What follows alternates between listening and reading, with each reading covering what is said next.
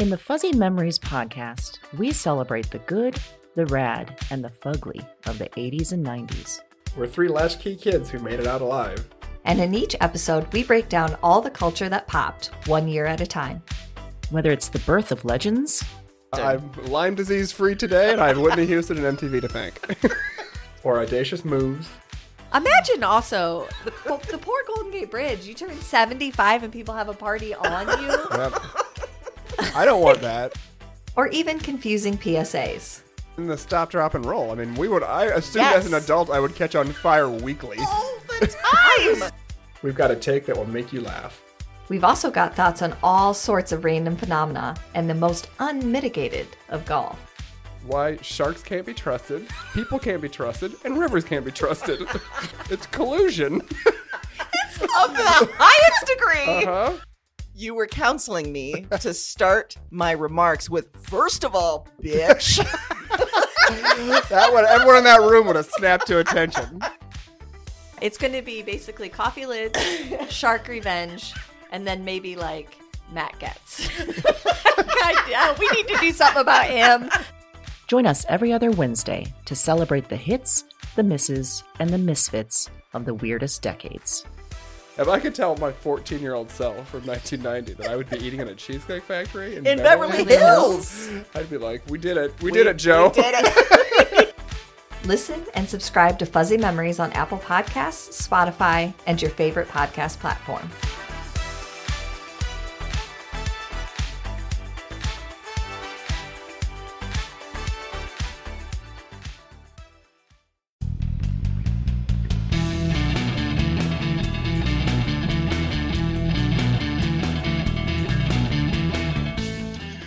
Hello, and welcome to Broads and Books. I'm Erin.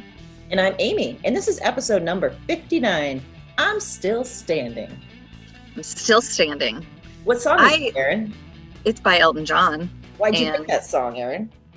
Well, a couple reasons. One, it's been in my head a lot because it's Mason's favorite song right now. Really? It's Mason's It- favorite song. Yeah, like he knows all. too, or has he seen it? I don't know if he's seen the video. He just really likes. He wants it on all the time in the car. He knows all the words. Yes. hmm Okay. So it's been in my head, but I also felt like it was really appropriate for this week because we were going to spend some time talking about how our reading habits have changed during quarantine, during pandemic, and how different that has felt for both of us because it's been very different than our normal, and it feels a little like survivor-esque like okay i'm coming back i can do this like i can read again All right, coronavirus, you thought you knocked me down? No. yeah I can no i'm read. coming back i Yeah. can do this yeah Because that's the most important thing right now. I mean, Yes. it is for us. yes Yeah.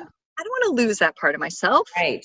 And I think we've talked about this a little bit in the last couple episodes that we've recorded via Zoom because, you know, we're obviously thinking it's very different that we're not sitting across from each other, but there's so much else that's different too. Um, you know, how how would you describe how your reading has changed? Oh man, I you know, it was very strange. Like early on I remember having the thought, okay, I'm going to be able to read like my to be read pile is going to get so small. It's going to be great, you know, and you're not distracted by new stuff at the library because you can't go. So, okay, wonderful. But the truth is that I for quite a long time in the beginning, I just my attention span was Yeah. terrible. I could Mhm. not focus long enough to get into a book and i think it was you know underlying anxiety and feeling like everything was different every day and it felt like my brain just didn't have the capacity to Yeah. house another story or house another point of view Yeah. Yeah, you're right. It almost feels like your body is saying like I can't handle this right now. Like I've got a lot of other stuff like your brain is working overtime trying to handle all the scary news and and everything and and dealing with this threat that it perceives to itself. So your brain's just like I got to I got to focus on other things, man. I can't focus on this great fiction book that you just opened up. exactly yeah Yeah. i will say maybe it's starting to slowly come back but it's still different the things Yeah. i'm picking are different which is why we wanted to do this theme we thought we'd share some of the stuff that is getting us back into reading Yeah. or you know is helping us take steps to feeling more like ourselves in that respect Definitely. But do how do you think oh sorry Oh, I think we were going to ask each other the same thing. Do you think there's been a, a time in your life that you remember struggling with reading like this before? You know, I, I don't specifically. Outside of maybe college, but I think it was something different. Like in college, my reading life was so different because I was only reading what was assigned Yes. and I didn't have the capacity to really read more on top of that. So mm-hmm. I felt like that whole college years, I missed like all the bestsellers and all the Me new too. great new fiction that was out because I was so busy, you know, in the literature of what I was being assigned that I just, I kind of like couldn't read in my normal way. Yes. Yeah, I feel the same way. Like in college, definitely. And then uh, when I was in grad school too, it felt even more because it was like you're devoting so much time thinking very critically to either some pieces of work or some pieces of writing. And like, reading wasn't as much of a joy anymore. It felt Yeah. something more like something I had to check off my checklist. You know? Yeah. but other than that too like i feel like maybe major moments of upheaval in your life like i remember a really devastating breakup many years ago where so much of my life changed and nothing felt quite normal and i, I don't think i read much during that time either Mm, hmm Yeah, it's just when you don't have the capacity to. I mean, for people, I think um, reading is an emotional experience, and I think some people don't realize that. And so, having the emotional ability to connect with a character, or to get into a story, or to take on more information is something that sometimes we're just not capable of. In when there's all this other kind of stuff going on around us. So, it's a great way to describe it that it is it is an emotional experience and yeah, we're just we have too many emotions going on right now and we just can't yeah we can't handle a fake character's emotion Yes, exactly. And you would think it would it's something that we love, so you would expect it to bring you comfort, but it's not some it's not the same kind of comfort that you find, you know, in other things. So Yeah. and you, you know, know. it's we we have discovered that it's not just us we've talked to other people um, friends of ours and and family and uh, I, I know personally, even in my book club, um, Mm-hmm. a lot of us are struggling. But at the same time, there are some people who are. This is a perfect time, and they they feel more able to read at this time. So you know, yeah, beautiful people I want to learn from. I, I don't understand how that is, but Yes. that's great. good for them, I say. Yes. Get it. How do you think that this is going to change like the publishing world overall, like the reading publishing world? I I would say that maybe a couple things. One, maybe we're a little more receptive to independent bookstores now. Um, part of that Oh. being, you know, right now we're kind of in the mode, or at least I see on social media and, and among friends and everything. We're we're feeling like we want to support local businesses. We want to help keep people's jobs open and places of business open. Um, so maybe, and I've seen a lot of independent bookstores that I follow um, doing special promotions and having curbside pickup and stuff like that. So maybe that's a little more. Uh, it's going to be a little more front of mind for some people, you know, having Mhm. local bookstores. At least I'm crossing my fingers that that's the case. Yeah. I wonder too if people now during this time are taking advantage of some of libraries' digital content, and maybe that will continue after this quarantine. Like Yeah, maybe they'll yeah. understand um, the the insanely huge value of libraries, both their uh, digital books, hardcover books, like everything that they have. Yeah, absolutely. Yeah, that's a really good point. I hadn't thought about that in terms of independent bookstores, but that's very valid. Is, you know, people that really love those and are supporting those don't want to see anything, you know, kind of like local restaurants. They don't want to see anything happen where they take a backslide or they can't come back from this. And so I, I hope that that's, yeah. yeah, it's very precarious anyway for Yes. any small business, but especially Mhm. a lot of independent bookstores. So, I, I that maybe is a prediction, maybe it's a hope. I don't know. But Yeah. do, you, do you have any thoughts for how this will affect us later? Yeah, I mean, I think that it's making people think outside the box in terms of marketing and reaching people. Um, I think that that's something that is probably going to continue to be that way. You know, how can we use some of these mediums? Not that we don't want some of the face to face stuff, not that it's still not going to be great to go see that author in person, but maybe there's some more ways to connect with people all over without, um, you know, because some authors that we love we know they didn't go on book tours because that they weren't big enough or the publisher didn't expect them to be that big so they didn't support that you know and this might be something that makes some of those books that are so great that struggle to get some of the attention because they don't have a big name behind them it might even that playing field a little bit and Great point. Yeah, yeah yeah. make people be a little more interested in hearing that and paying attention to that. So I've also heard things which could be interesting that, you know, there's some part of the publishing world that tends to be a little bit stuck in the past. Yeah. And I've heard a lot of people say, you know, maybe this is the time that they'll move away from paper galleys and they'll get on the electronic boat, you know, more so. Or maybe they'll move away from feeling like they have to support a brick and mortar location Mhm. and getting more employees that are all over that can contribute to marketing all over. Mhm. So it might open up some of those thoughts about what a company looks like. Hmm. So it could be a painful process, but maybe also like one that might sustain us in the future too. Yeah, I think so. I think so. Yeah.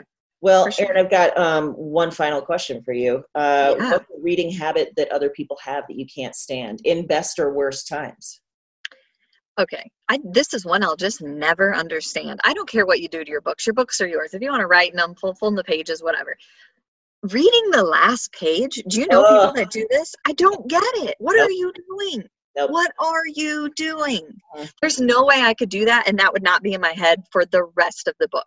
Yes. Yeah. You know, when I was a kid, I was reading. Do you remember the uh, collection of books North and South?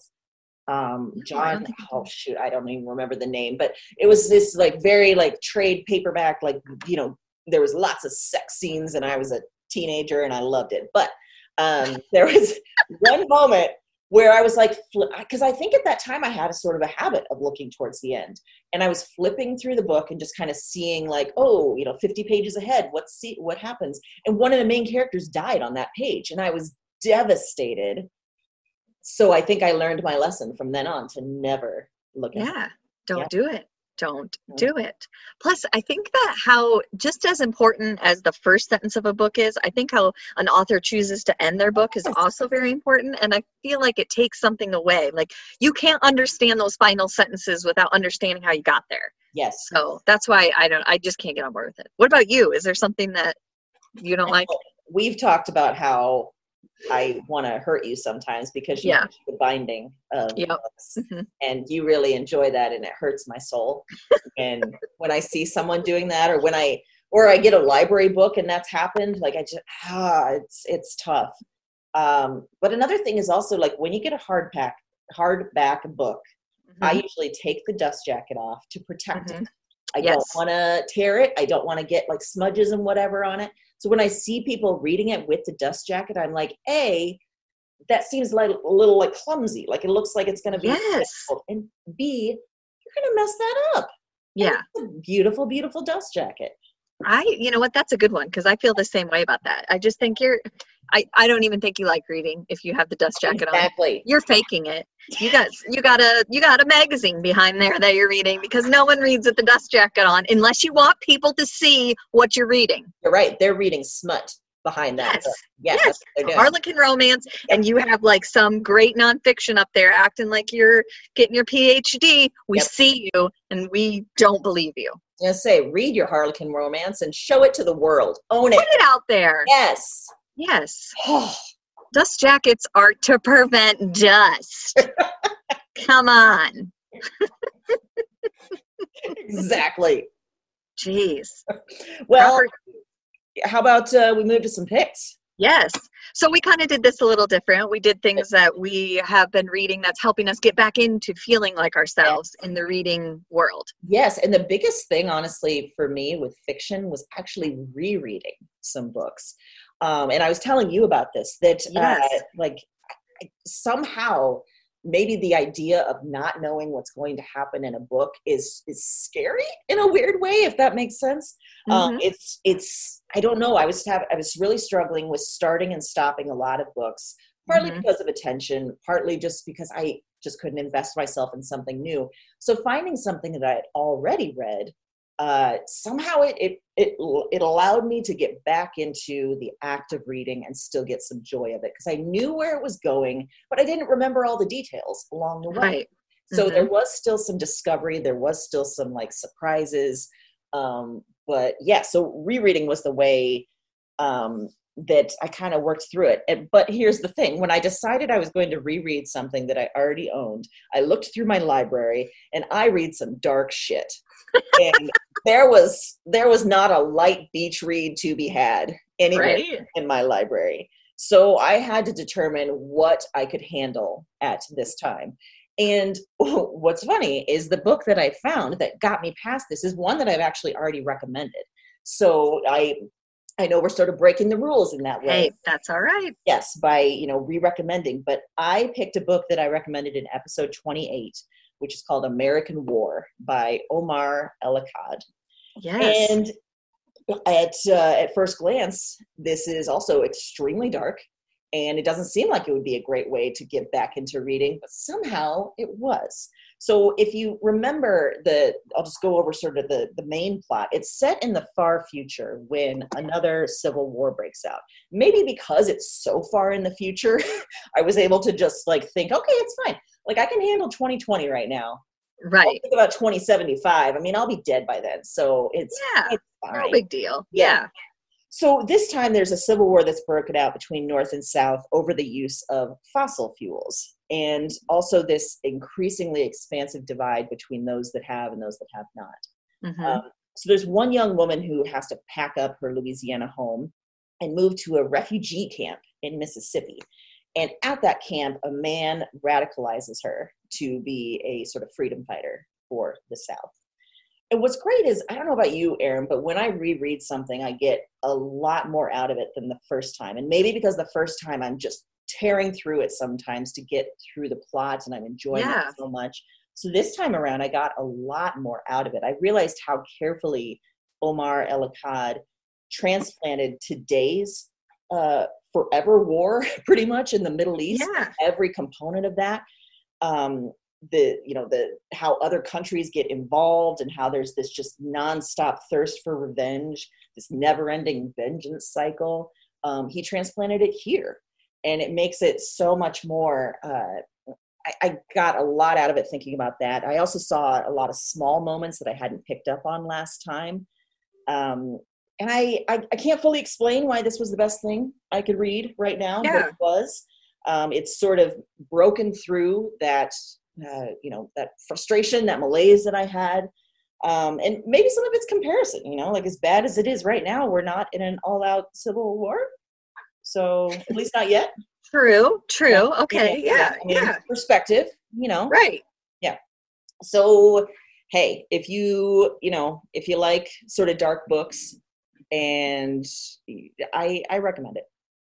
I think that's a great recommendation. You know, I one because rereading sometimes is amazing because you do find all this stuff that Yes. you maybe missed the first time or Yeah. you were busy thinking about something else so you get more immersed in it. And I you gave me this advice pretty early on when this all happened and that's kind of where you started was like I'm going to reread some stuff and see if that helps. And I think that that was so such good advice because it's something we don't often think of like oh there's so much to read i don't want to you know not read something new but sometimes those ones that we you know get so much out of we could just keep going back to and Yes. Yes. Yeah. That said, I could not return to The Handmaid's Tale again because it's just too much. There's a lot yeah of closeness, and I, I don't Yeah. like that. So, you know, pick your Mhm. rereading carefully. Yeah i yeah that's probably good advice yeah you don't want to really go too like pandemic-y right now like all those people that were watching contagion Yes. In what fact, are you doing I started a book that's all about like people that have been quarantined for three years. And I'm like, oh my God, no, I can't, I can't handle this right now. No. No. i'm out i'm out i'm out i'm out Yeah. yeah yeah i agree with you well the way that i started to get kind of get back into it and it's been um, going better is i went to short stories because i felt like i could get into Yes. smaller groups you know it wasn't a huge commitment you know i could kind of like push myself in a weird way finish it and so my recommendation in this episode is i have a subscription to um, the one story so Oh, if you go to onestory.com they send you one short story a month in like this little paperback form. It's very small. Um, they're located in brooklyn new york. And their whole mission is kind of to support and get out their short stories and authors that write them and there is a wide range of authors. Some you've never heard of some you have heard of that pub you know get published in one story. But every month you get one you know little and like i throw it in my purse a lot because i could read it in line somewhere or but this I've noticed that I went back, pulled all of those out, and I just kind of have them out. And it's something that I can go to and I can get away for a minute and read, but I also don't feel like I'm so far lost in it that I can't you know, get back and do something else if I need to. Yeah. So I've really enjoyed that. Um, like I said, it, it's they it's a subscription service. So if you go to onestory.com, you can subscribe, and then they send you one a month. They also do some writing workshops and things like online writing workshops. Um, but that actually, this actually led me to what you were doing, which is rereading, Mhm. and I kind of started to reread some um, classic young adult books oh, with my kids because I was like, okay, I can reread this. I can get into it with them. Yeah. So, like Evan and I read um, "The House on Mango Street" by Sandra Cisneros recently. How did uh, Yeah. how did Evan like that? He loved it, It and we had actually he'd read it before too, so it was kind of something familiar. We both did, and um, the first time we read it, we you know we read it like out loud to each other, and this time we just read it at the same time, and then talked about you know what we got out of it. So. And then with Mason, um, I did some choose your own adventure books, which is Oh, perfect right now for keeping his attention, you know, getting him kind of hooked in and yeah. So that's been really fun and it was a great way to jump off for me from the short stories and then go Yeah. to something else familiar and and I've noticed within the last week couple weeks that I I picked up some other books and have started and felt a little bit more like my reading self again. yes. So Yes. yeah. Also, can I just take a moment and say, like, how incredible that is that how much you cultivate reading with your kids. And you've done this for a long time, but like, I know you and Evan used to read things and then you'd ask him to write about it, just like little short, even Mhm. letters, did you call it? About Yeah. it? Yeah. We used to write post-it notes to each other. I would read ahead of him and write post-it notes, and then he would comment on the post-it notes when he read it. Oh. So it was kind of like no matter where we were, we were, you know, reading together, even if, you know, I was reading in the morning and he was reading before bed or whatever it was. Yeah. Mhm. So, and I think for them too, it's a weird time and they're trying to do school at home and do all these things. And so, kind of like getting away from that a little bit was helpful. I could tell, you know, Yeah. for Mason, getting away from, he's in kindergarten, you know, so getting away from it being like, this is how I read type of thing. Yeah. So, and, and just be, oh, someone's reading to me and I can, you know, Mhm. offer things. Yeah, Yeah. so anyway, if you are interested, this one story subscription, I would have recommended that at some point anyway, because it's great to discover a new author. It's great to discover a new story. Um, you know, some of them I love, some of them I'm like, eh, but that's fun too, you Yes. know? Yeah. So, Yeah. Yeah. That's a great suggestion.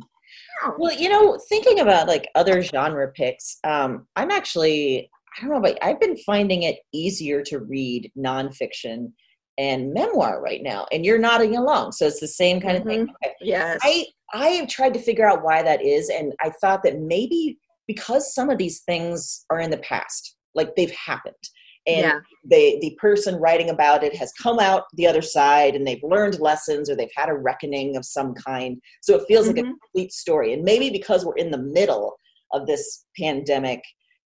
We can't handle like incomplete stories, or we can't handle, you know, like Unknown, sort of- yeah. Yes, unknown Yeah. for sure. Mhm. So, a book that I just finished um, that's super dark, I'll be honest, um, but it's about a past event, and somehow that was okay to read right now. Um, besides the fact that it's a, a killer book, and I got this recommendation from our interview with Kate Milliken. Oh, yeah, So yeah, yeah. I chose The Other Side by Lacy M. Johnson. And Kate had talked about it a little bit, and both you and I were just horrified, but also intrigued. And so I immediately had to get this. So when the memoir opens, Lacy is running out of an apartment with a steel bolt attached to her arm and then racing to the police station. And she reports that she was kidnapped, held in a soundproof cell, and raped by an ex boyfriend who then fled the country and was never captured. So all of those facts are horrific. Um, but from there, Lacy writes about the relationship, um, how even before all this, there was some violence and there was some scary stuff, but she was in a situation where she couldn't see herself out of it. She couldn't find a way away from this guy. She couldn't find, she didn't have really a support system. She was very Right. young. Um, her, you know, her family wasn't uh, great. Um, so she writes about that, but then she also writes about the aftermath. Um, the kidnapping took place in 2000, and the book was published in 2014. So she details she's had some time in order to kind of see how she reacted to this and how it sort of you know had repercussions through her the rest of her life. Like she rushed Mhm. into a marriage. She was suffering from panic attacks. She was moving around constantly. She was getting married again. So there's that. And then she she does talk about the actual event too. So you get those details but it's not until later in the book until you understand what this really meant to her. And Mhm. somehow that structure was also extremely like it was just gripping and it was easy to get into. Um, she writes beautifully. Um, and after reading i remember that kate milliken said in our interview that after this book came out lacy was approached at a reading for this book and a reader said don't you wish that the guy had died or, or something to that effect Yeah. wouldn't that be justice and then lacy wrote a book about that question so that's going on my list too i, I want to read that and see you know how Yeah. she responded to that Absolutely. yeah I, I think this book will challenge you but it it, it will still feel um, like something you can read during this time if that makes sense Wow. Yeah. That- yeah. Uh, you've mentioned a couple times when we've been talking that you've been reading this and it was very good and Yes. you were excited to share. So I, yeah, I put that on my list too because I need to read it because I do want to read the Justice one too, but I feel like you got to read this one first. yeah So context yeah. for sure Mhm. that's a great, great option. Mhm. Um, okay, so this the non same thing as you. I feel like nonfiction's been a little easier, and I'm actually going to recommend a book that I've had for a long time, and I haven't read until now. And for Oh. whatever reason, it was speaking to me, and so I read it during this time. And um, it's called Burnout: The Secret to Unlocking the Stress Cycle oh by Emily Nagoski and her sister Amelia. So if you remember, um, I recommended her "Come as You Are" in Yes. episode 35, "Sex Stuff." at Yes. point didn't you mention this book and that you had it on your list yeah Yes, yeah, it was published in 2019. So her and her sister got together and wrote it. And I'm going to read you the beginning. It's kind of like the blurb that they put out about it. It's inside the dust jacket, it's everywhere. And it just nails exactly what this book is about. So if you hear this and you think that, oh, I could use a book like that, you're right. This is it. So here, burnout. Many women in America have experienced it. What's expected of women and what it's really like to be a woman in today's world are two very different things and when women exhaust themselves trying to close the gap between them. How can you love your body when every magazine cover has 10 diet tips for becoming your best self? How do you lean in at work when you're already operating at 110% and aren't recognized for it? How can you live happily and healthily in a sexist world that is constantly telling you that you're too fat, too needy, too noisy, and too selfish? oh my god I mean, right? yeah Yeah. So instead of telling you to ignore all these obstacles and just figure out a way to get through it, this book is like, here's how you fight back. oh Here's how up. you don't buy into this shit. Here's how you can solve this for yourself, not by finding the perfect diet and finding the perfect job and having work life balance, but by following, you know, the inside and doing what you feel is right instead of following all these other things, expectations people are setting up for you. So I think it spoke to me now because we've talked about kind of this need to be productive all the time Yes. and yes which is feel like so you're accomplishing hard. something. Yes. Yeah. And I was just struggling with that. And then I saw this on my bookshelf and I was like, man, I haven't gotten to that yet. And I thought, you know what, I'm going to. And I think that oddly, it was the perfect time to read it because I think that some of the information, advice, the lessons in the book probably sunk in more now than I if I was reading it during my normal life. You know, I think we we hear about that all the time now, the new normal. Uh-huh. And I think I now I'm starting to think about what do I want it to look like on the other side? Like this has been so different. What can I take from this that is great that I want to keep? yeah You know, I, I needed to slow down in a lot of respects. So what can I take and move forward? And there's just so much great stuff in this book. And they've got actual like exercises that you can do just like in come as you are little worksheets um, this is not like if self-help turns you off that is not what this book is. This is like empowerment. Like i i almost didn't share it because i was struggling with a way to explain what it is without making it oh. sound like some magic bullet. Like they're not selling it like that either. They're just saying like hey let's all get on the same page and recognize that this is completely unrealistic across the board. Like you're fighting a game you can't win because no one's ever telling you the rules Yeah. until you get to the end and then they're like nope that wasn't it. And so it it just to me it kind of reminds me of like anti-diet the fuck it diet. Yes. Not in that it's specific necessarily to you know diet culture but that's a part of it. And it's a part of the expectations that women have not only for their bodies but their professional life their family life what they should look like what they should accomplish what they should be in society. Um, so i i think it's great right now because our minds are kind of already focused on what the future is going to bring. So this is was like a great read to go okay you know what? I kind of I kind of want to reshape some things. So I'm actually I'm rereading it. I'm doing your suggestion. Wow. Right after I finished it, I started it again because I think I was like, okay, I think I got the main part, but now I want to go through it again to really understand, you know, what are my pitfalls and where am I kind of falling into these traps and how can I not do that anymore? Well, that's a huge endorsement too that you finished it and then immediately started again. Yeah. Yeah, yeah, absolutely. So this is a book that you should buy on your own because like I said there's the worksheets and the exercises, you know, that type of thing. So there's stuff you're going to want to write down and and mark up and have probably. Um so like I would recommend it for that too. But it was and it's um, very easy to understand. It's very accessible and I already loved her writing from Come As You Are. Yeah. So it was yeah, it was an easy sell, but it's very well done. Shit. Yeah, that's going on my list. Like, I need to buy that right now. That's Yeah. You're right. That paragraph too that described it, like everything there. I was like, yeah, yeah. yeah Yeah. so and then like they have break down they have some different lessons in the book and like one of them is about how you can complete the biological stress cycle and return your body to a normal state of relaxation how to manage the monitor in your brain that regulates the emotion of frustration how the bikini industrial complex makes it difficult for women to love their bodies and how you can defend yourself against it Yes. great timing because we're headed into summer. So, you know, screw everyone that thinks that they have to get in a summer bod. Yes. Spoiler alert: there is no summer body. It's just your body. And Yeah, thank you. not to be Exactly. Yeah. Yes, yes. So there's some great, I mean, just killer stuff in there. And it's probably not anything that maybe in your best moment you haven't thought, like, okay, this is insanity. This is how it should be, but we don't really know how to like implement that or really complete it all the way.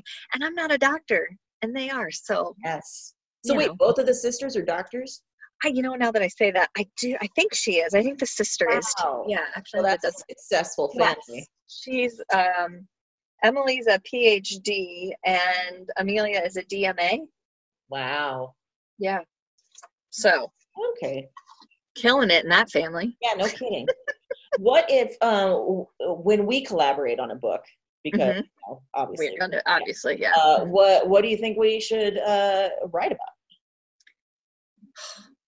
I mean, don't so many options. There's so many things. I think it's going to be like one of those books that no one's going to be able to sell because it doesn't go in a category. They're going to be like, well, there's a fiction part, Yeah. and then they told a short story, and then there was a part about how not to be weird, and then there was a part about embracing your weird, and then there was a part of just random weird things that happened to them. I was just picturing a lot of lists of all the things we hate. yeah, and then there was the list section. So there you go. And then there were some really badly drawn animations at the end. Yes. Done. Listen, if there's not a category for this in publishing, there should be. We're gonna make one. Yeah. We're gonna make it. Well, thinking for pop culture, uh, yes. you know, at, at first, you know, as this uh, quarantine sort of took hold, I was kind of finding the same thing as with books. I was rewatching old movies that I knew Yes. that I loved because I knew they were going to be slam dunks. You know, Mhm. I wanted to revisit things that I knew I enjoyed, so I watched a lot of stand-up comedy, like John Mulaney, Seth Oh Meyers, Amy Schumer, Leslie Jones, like all of those Netflix specials. If you're needing a laugh, just watch any of those. They're fantastic. Um, I also watched like comedies with funny women that I like, like Emma Stone and Amy Poehler, and those are always great too. But Mhm. then I found something new that really sucked me in, and that was Little Fires Everywhere on Hulu. Yes. We talked about this briefly because this is one of those books that you love, so you're a little hesitant about getting into the show, Well, and I can Yes. completely understand that. Um, Mhm. you know, I I think that uh, I knew this had the potential to be great. Um, so maybe in that way, it sort of fell into the sure thing category. So I was less like afraid to try it because Sure. it's Reese Witherspoon and Kerry Washington, Mhm. and both of them are fantastic. Um, but also both of them in their like professional lives are prioritizing women-led stories. And I just Yes. kind of support that. And I thought that's so cool. This show too, I found out like they they chose i think almost all women directors writers like they have a very diverse writers table so they really like are putting their you know their priorities out there and then following up with them which is awesome. yeah and so this was based on a book by celeste Ng, um, Mhm. and it is 1997 in shaker heights ohio. And reese witherspoon is elena richardson who is an upper middle class middle aged white woman with four kids. And she is the kind of woman that insists that she doesn't see color. Hmm and that she earned everything that she has.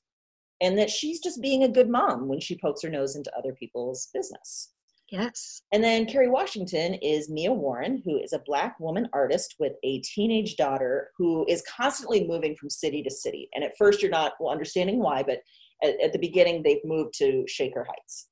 So Elena rents a house to Mia, and their kids start hanging out. And from there, there's all these like little and big moments that build up to this massive reckoning on race, class, motherhood, and, and from the first scene you see that this whole story is going to culminate in elena's house burning to the ground. So there's mysteries of like who did this fire? Like why does mia keep moving around? What are elena and mia hiding?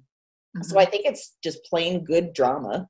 Hmm um, but also these incredibly like nuanced discussions that are happening um, and in some ways you see how we as a society have moved on from this but also you see so many ways that we have not that this is still very very relevant. And you know Erin i will say that i watched a few behind the scenes things after finishing the show and they did say specifically they changed the ending from the book. Mm. so i i do wonder like you know if if that will affect your viewing as well you know Yeah. Well, first, I want to point out how awesome we are as a podcast that's still going because I recommended this really early on in our podcast Mhm. episodes. And I think I said, oh, yeah, Reese Witherspoon's making a show. And we're still on the air when that show is yeah we are So yeah that's awesome. And yes, that has been part of my hesitation, but also my interest because I do want to see how it matches up and how Yeah. they did that. I know you and I talked about that. Celeste Ng has was a big part of the production and writing of it, which gave me a lot of like, okay, I do need to watch this Yes. because you Yes. know authors are generally very protective and want that to be great, and she definitely gives that impression in all of her social media and and publicity that yeah she felt really good about it and Yeah, you and in this uh, behind the scenes that I was watching, they they did talk to her, and she's like, "Yeah, I, I really liked what they did with the ending, and I really liked this." oh and, good yeah and she also talked about that there are some like storylines that were just sort of hinted at in the book, but in the show they had the space and the time to really dig into it, and she really liked Ooh. too. So, okay well then yeah, yeah i think you might have convinced me oh boy, well, shit, don't blame me if you watch it and then you hate it. oh no i will yeah Okay, just kidding i fair won't enough. Fair enough. Okay, yeah. So in a in a super like another weird ride or die moment um the pop culture that i picked for today was uh john mulaney's stand-up Oh my god! but seriously, how good is John Mulaney's stand-up? They're so good. And Mike and I watched all three of them. The first one was out in 2012 and it's still hilarious. Like it's the best. It's so funny. And then there's one from 2015 and one from 2018. And they're all amazing and they're all hilarious. And I laughed so hard. And it was such a great departure and break. And I was going to say that too, that it led to a bunch of other stand up we've been watching. Like uh, Michael Che has one on there. We watched Seth Meyers again. You know, just there's something about comedy that's helpful and it kind of takes you away for a minute and maybe you feel like you don't have to concentrate that hard to get it you're just kind of along for the ride and it's hilarious and john mulaney i feel like is a good one because like everybody finds him funny i mean Yes, and uh, I think my favorite is the most recent one, the the Radio Yes. City Music Hall, because there's a huge part about stranger danger for us kids growing up in the 70s and 80s.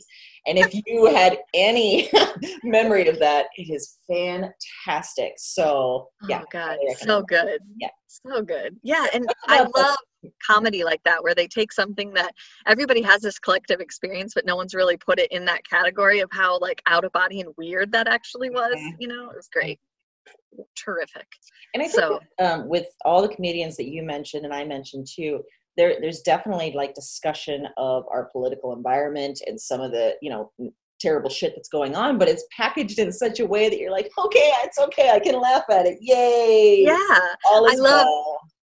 and I remember that. But when we rewatched Seth Meyers, I love that in his most recent special, he says, "Okay, there's a button that's going to appear at the bottom of your screen, and you can skip this part if you want because I'm going to talk about politics." And like a little menu option pops up that says "Skip politics," and you can just go to the next like start of his next set. Yes. You're like, that is hilarious in and of itself. Yeah. Of course, I didn't skip it because I have to know everything that Seth Meyers says. But no, you would never like. Yeah, I also, you know, I've been taking some uh, uh, joy in because some of the late night hosts have done like versions of at home shows. yeah, and they're doing like remote interviews and stuff.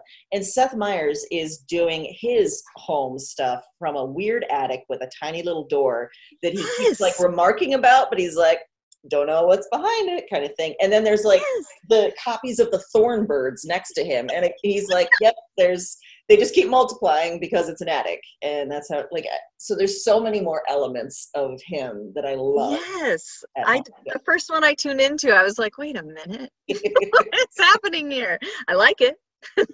he also did a remote interview with John Mulaney recently. He so- did. You sent me the clip, and I loved him even more because he talked about Real Housewives of New York. Sure and did. Yeah. there's another way into my heart. It's Real Housewives. So.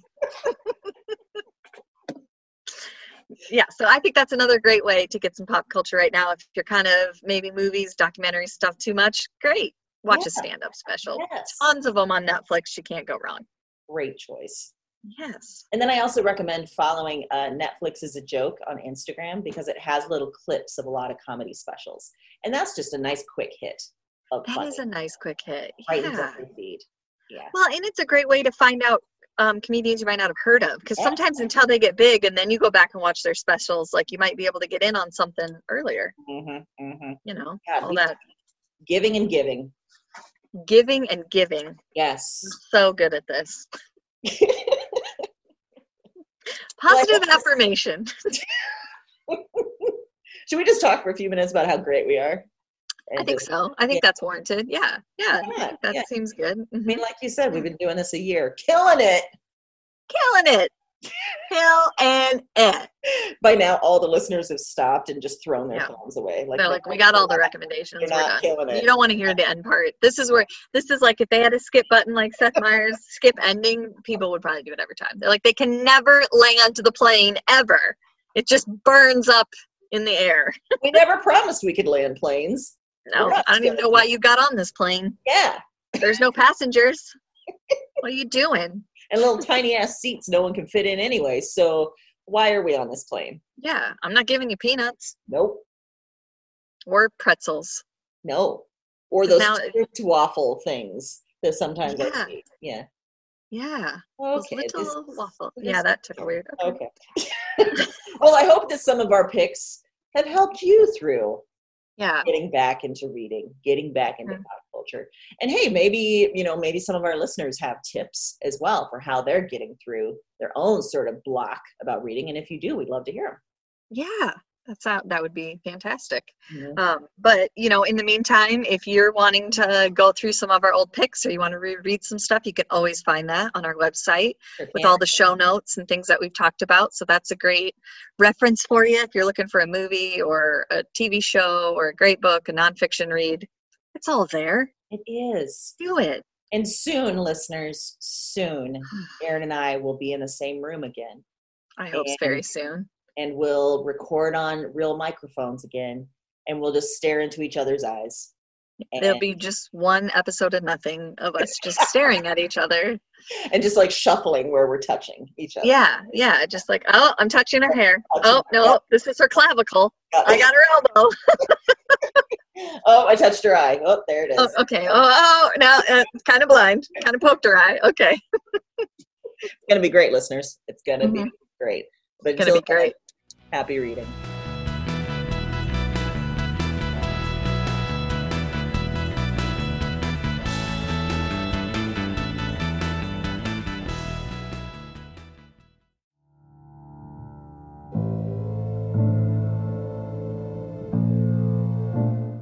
I'm up again.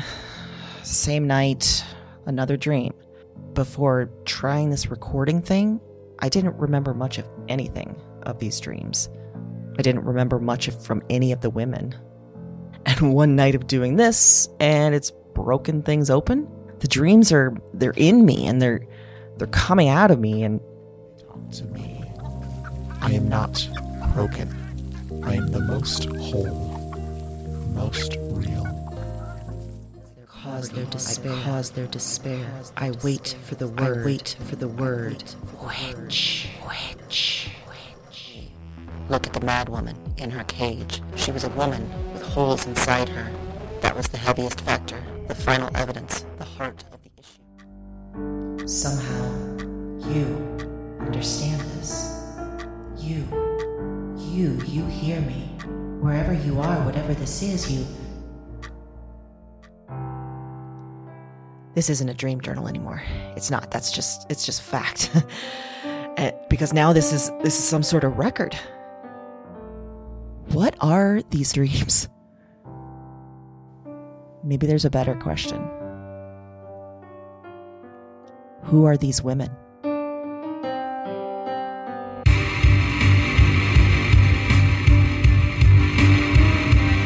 Wyrd Woman is a Broads and Books production. All nine episodes are available January 10th. Listen and subscribe to Wyrd Woman on Apple Podcasts, Spotify, and your favorite podcast platform. That's W Y R D Woman, wherever you listen to podcasts.